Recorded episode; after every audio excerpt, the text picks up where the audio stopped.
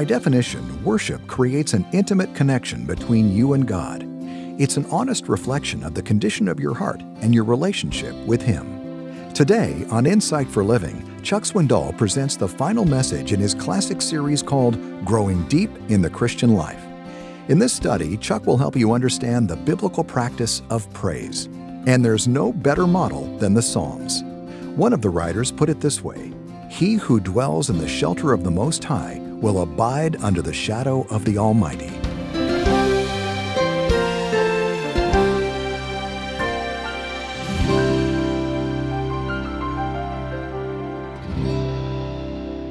In worship, we connect with the living Lord. It's coming to a place in one's life, either alone or with a few or with many, where one connects with the living God. The best definition I've come up with is a human response to a divine revelation. And so, worship is an active response to God, whereby I declare His worth in an intimate manner. What happens when that connection occurs? Well, it magnifies my God. That's one of the, one of the major significances and purposes. It, my God is magnified. It enlarges my horizons. Never do I leave worship with limited horizons. My horizons are enlarged. Third, it eclipses my fears, those things that gnaw at me and eat at me I forget them. It eclipses my fears. It changes my perspectives. I was leaving the service a couple of three weeks ago, and I had my pickup parked out here in my spot. It was a Sunday night, and I had a friend tuck a note under the windshield wiper. At first, my stomach turned when I saw something under a windshield wiper. and I read of a change of perspective in my friend. It wasn't something I had done. I can change no one's perspective. It wasn't the mortar and the brick and the carpet and the wood of a pulpit or the sound system or even the music that comes from the place. It was the living God invaded that man's life and touched him in a wrestling spot and, saw, and calmed him. And he didn't know anything better to do than just thank one of the people who helped get that message to him. Changes my perspective, it enhances my work. When I put worship to work in my life, when I see it as woven through the fabric of my day, it's amazing what my tasks, how my tasks change. They're enhanced. Refreshes my spirit. At this point, I have to say a word about music. I must address it. And I do on behalf of my many minister friends who see little place for it. God bless them. You have found a place of worship when you find a place where music has a proper and prominent place, centering its message on the Word of God. And don't lose that place. Music is not preliminary. Music is not tacked on. It's not a filler. It's not something we do getting ready for the important part. Music is a part of worship. God has given us song. In fact, Psalm 92 says it's good to give thanks to our Lord and to sing praises to his name. I wondered just this past week why it is that the song has dried up in our voices. Why are there so few who sing? Just stop. How many do you hear sing through your Monday through Saturday world? How many of you in a profession hear your partner humming a song? How many do you see singing on a freeway? Now that's a new one. I've asked myself why. I've come up with a couple of answers. One, the pressures of life squeeze out our song. Song requires creativity, relaxation, freedom from tension. And we're like that little cake decorator.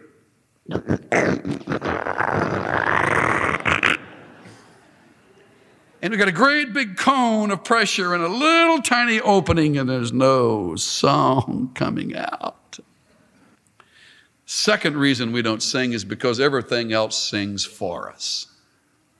You get in the car, it's I, I was three cars away from a guy. And I was going, I can't stand that. I mean, it was louder than, I don't know how his ears kept from bleeding. It was so loud. I didn't want his song in my car, but I couldn't shut it out. Remember, my windows are up.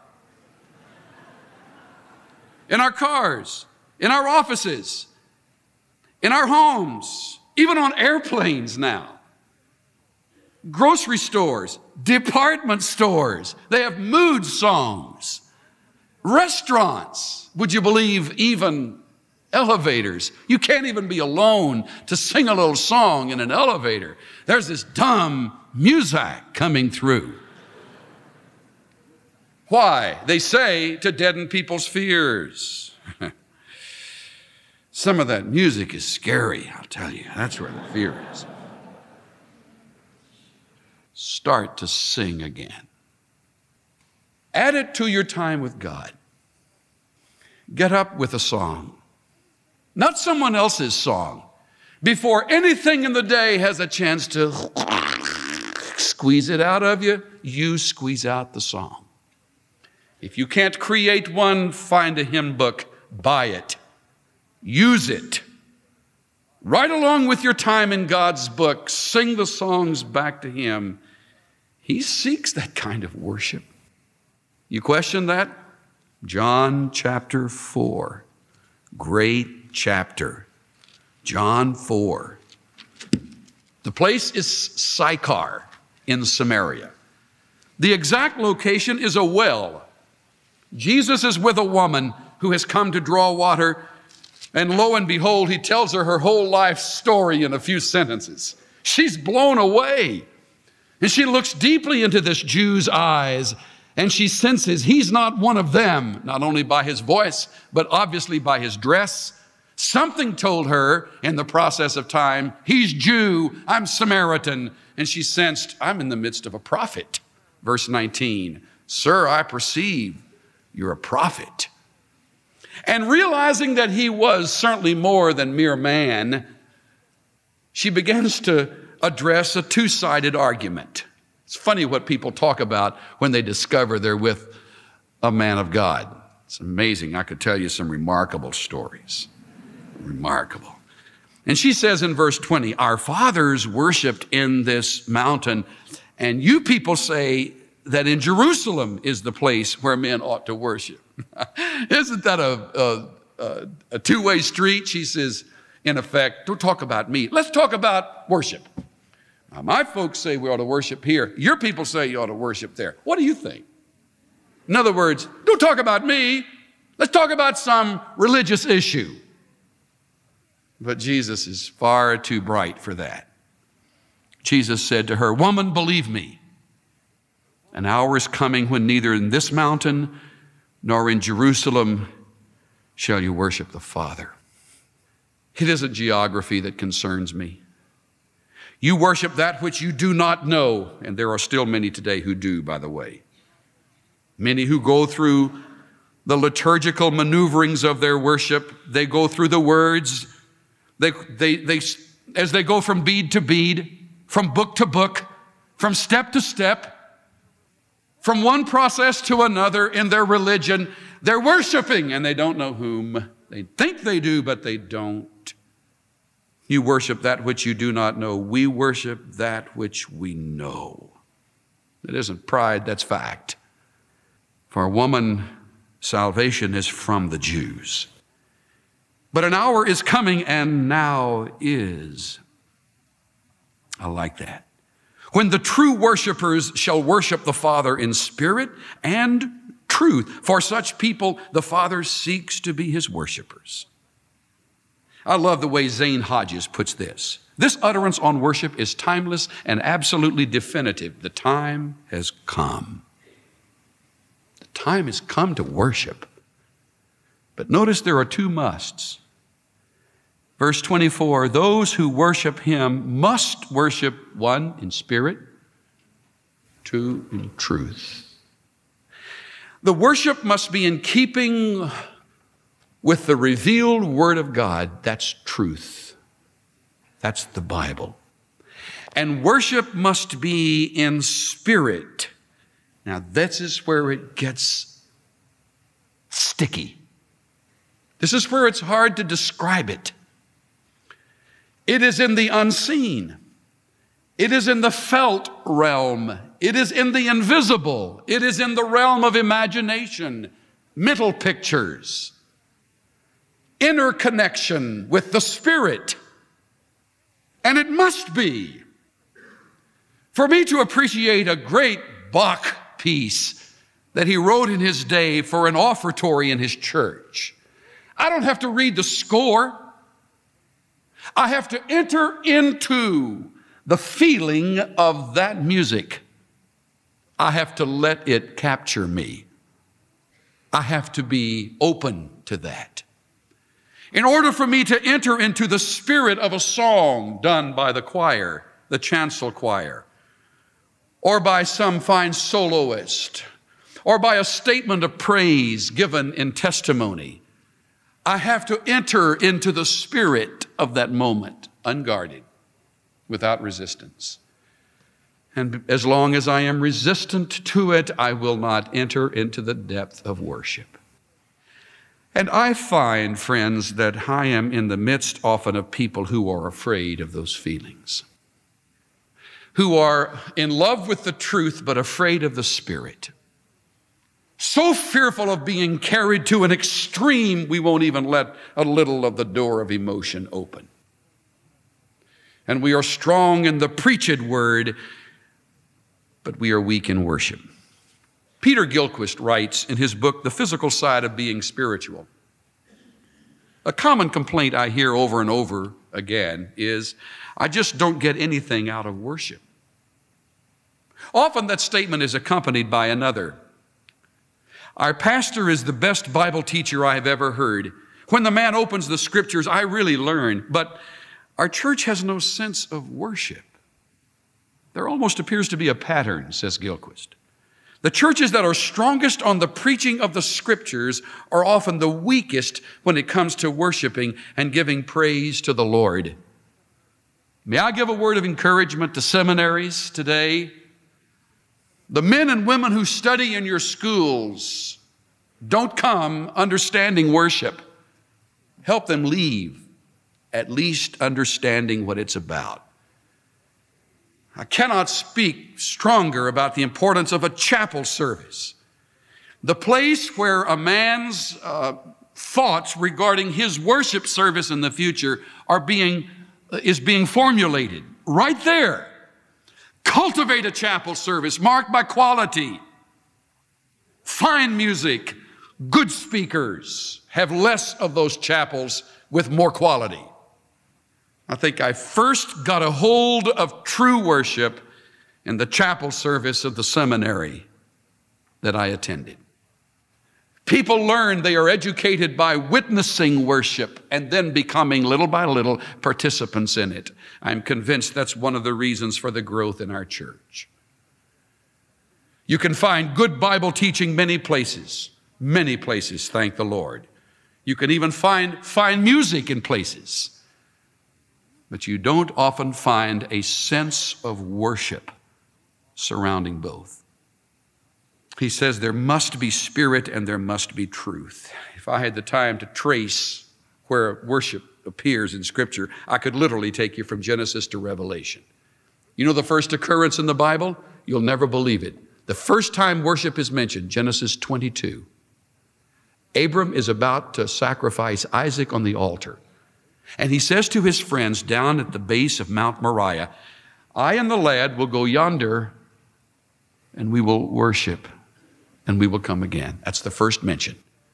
If you put Job in the same context of the patriarchs, Job says it in verse 1 or at the end of chapter 1 where after he's lost everything, he sat in sackcloth and ashes, and he said, Naked I came from my mother's womb, naked will I return. The Lord gave, the Lord took away. Blessed be the name of the Lord. And the text says, And he worshiped the Lord there. Yes, it's possible to worship on a hospital bed. It's possible to worship with a high fever. It's possible to worship with everything having been lost. You don't need the comfortable surroundings and the soft seats of a pew. You don't need a choir. You don't need a pipe organ. You don't have to have an orchestra. Those things help enhance it, but it must be a part of one's personal life. But it must be in spirit and it must be in truth. You may think I'm weird, but when I look at the fluid lines on a Michelangelo piece of sculpture and I see that white marble standing eight feet high, shaping David, I worship my God. He gave that gift. He, through the hands of that gifted, brilliant artist, sculptured that gift to mankind.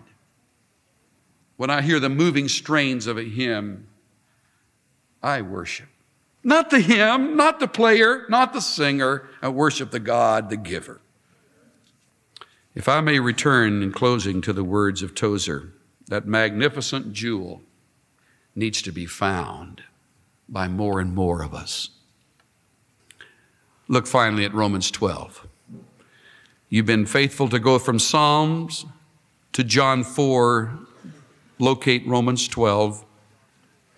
I don't want you to leave without my mentioning one more part of worship many overlook. Worship is not only something to be enjoyed as a recipient, it is something to do as a participant. That's my whole sermon in a statement. Some of you missed it. What did he say? What?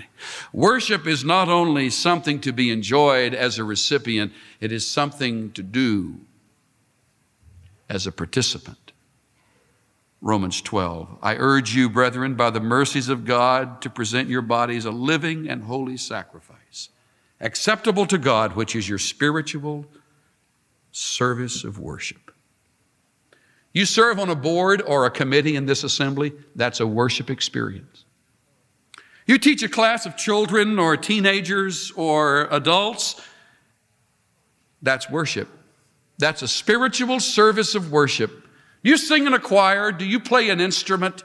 Do you sing as a soloist or a part of an ensemble? That's a statement of worship as a minister of the gospel. You work behind the scenes, not seen by the public, as one who gives time to youth or to adults or to children. That's worship. You give regularly to the work of God marked by sacrifice and consistency that is an act of worship. Did you know that?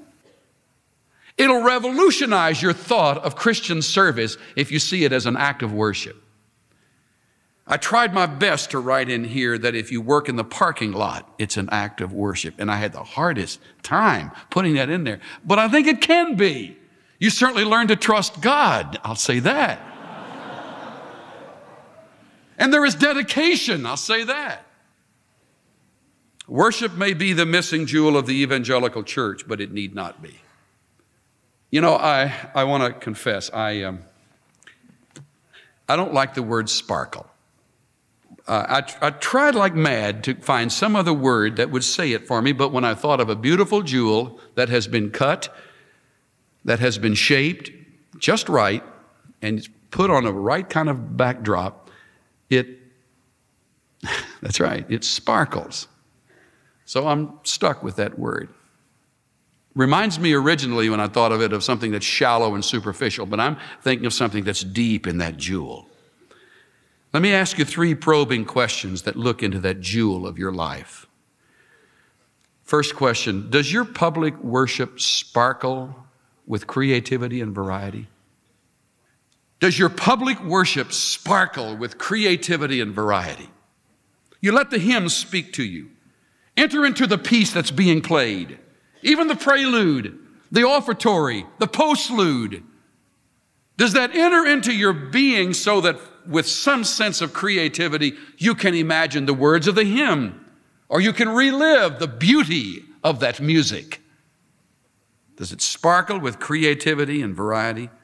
Second, does your private worship sparkle with quality and consistency? Years ago, I was working closely with a man who uh, was trying to help me understand private worship. He went through a very, very low time in his life. I went by his home one afternoon to find him, and he wasn't there. His wife said, I think he's down at the office.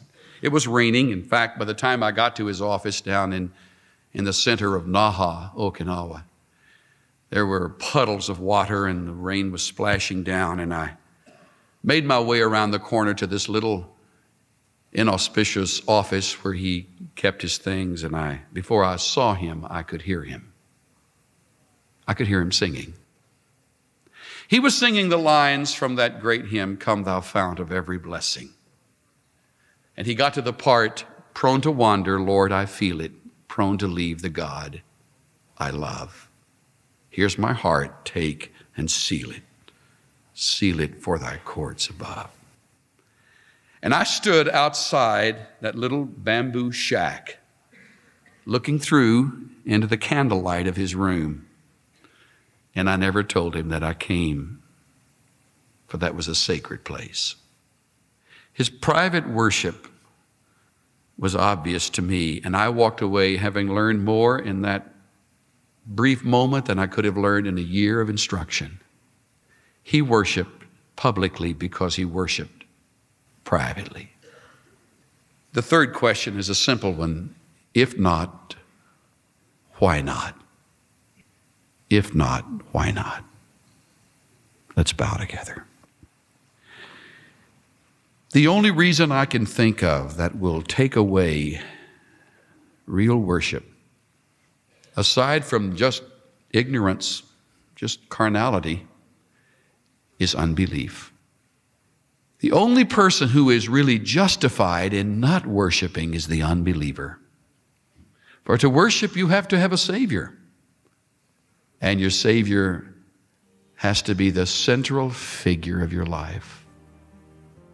If you've never met the person of Jesus Christ, allow me to introduce him to you. Without your even knowing it, he died for you. And he came back from the dead for you. And He's coming again to meet you. By personal invitation, coming to Christ and believing in His death and resurrection as the sufficient covering for your sins, you can have eternal life. That is true worship.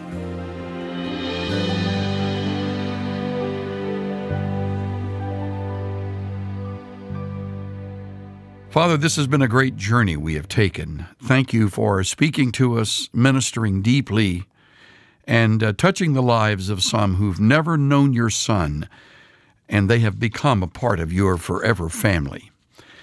Thank you especially today for the role of worship in our lives. Forgive us for being like that river, three miles wide and four inches deep moving rapidly, but really not making that much significant difference.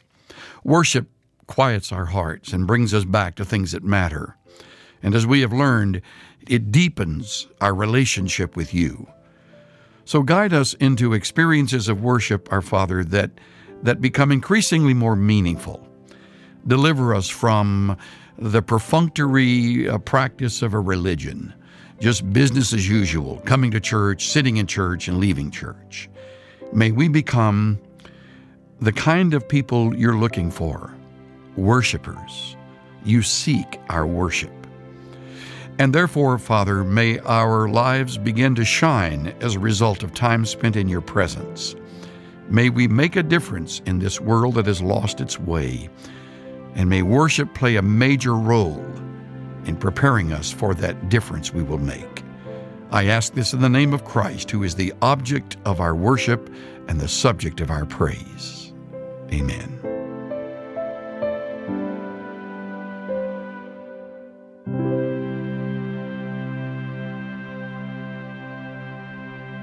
And with his closing prayer, Chuck Swindoll concludes his 22 part series that is definitely a classic. It's called Growing Deep in the Christian Life. If you'd like to learn more about this daily program, visit us online at insight.org. Well, while it's fresh on your mind and on this final message of the teaching series, we invite you to get in touch with us here at Insight for Living and request your copy of Chuck's book by the same title. Filled with humorous stories and down to earth applications, Chuck's book reveals how the practical side of theology is what helps us grow deeper in the Christian life. This classic book belongs in your personal collection. To purchase a copy of Growing Deep in the Christian Life, go to insight.org/store or you can speak with one of our friendly ministry reps by calling us. If you're listening in the United States, call 800 772 8888. You know, it's not the purchase of books and resources that fuels the mission of Insight for Living. These daily visits are made possible because people just like you give voluntary donations. And we're especially grateful for our regular monthly givers. We call them monthly companions of grace. Through your gifts, you're providing a constant source of reliable Bible teaching for people who've come to rely on Chuck's daily presence. In this way, you're helping others grow deeper in the Christian life. To become a monthly companion right now, give us a call. If you're listening in the United States, call 800 772 8888. Or you can sign up online at insight.org slash monthly companion. I'm Bill Meyer. Given the opportunity, what would you say to an auditorium filled with future pastors? Well, on the next episode of Insight for Living, we have the privilege of listening to a powerful message that Chuck Swindoll delivered to the students at Dallas Theological Seminary.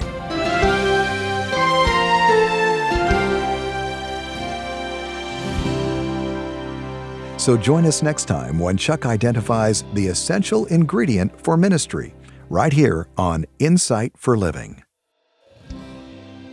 The preceding message, Worship, Let It Shine, Let It Shine, was copyrighted in 1985, 1987, 2005, and 2011, and the sound recording was copyrighted in 2011 by Charles R. Swindoll, Inc. All rights are reserved worldwide. Duplication of copyrighted material for commercial use is strictly prohibited.